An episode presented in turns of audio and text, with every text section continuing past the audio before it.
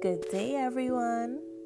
All of you listeners who stumbled upon my podcast, I appreciate you so much for tuning in, and I hope that by listening that it connects with you and you anticipate more because trust me when I tell you I have lots and lots and lots to share and vent about and I'm sure especially if you're an educator you do too.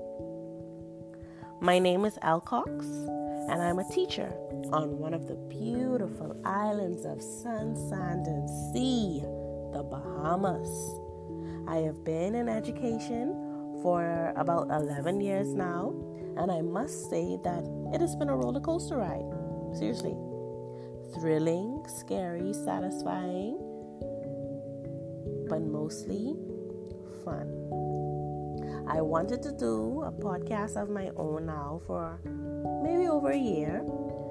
I started to feel as if there was more to life, more to my life, more to my career and I truly did not know where to begin. So, very cliche of us, my husband and I sat down on New Year's Eve and we decided to write out our goals for the year 2020. Creating a podcast was on the top of my list. Here I am. In lieu of what's happening around the world, that's the COVID 19 pandemic, and the fact that I'm on lockdown along with all of you. I had no excuses. No more excuses, Miss Cox. I decided to upload my very first episode sharing a little about myself. And I want you to know that the following episodes will basically be about how I feel as a teacher and venting on what the higher ups education superintendents and the director of education, the minister of education, and so on are expecting teachers to do.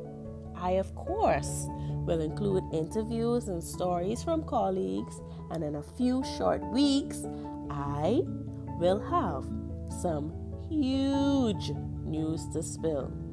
Very huge news. News that is very dear to my heart, and I cannot wait. I hope you guys keep tuning in to Class Act 2 for 2. Goodbye for now.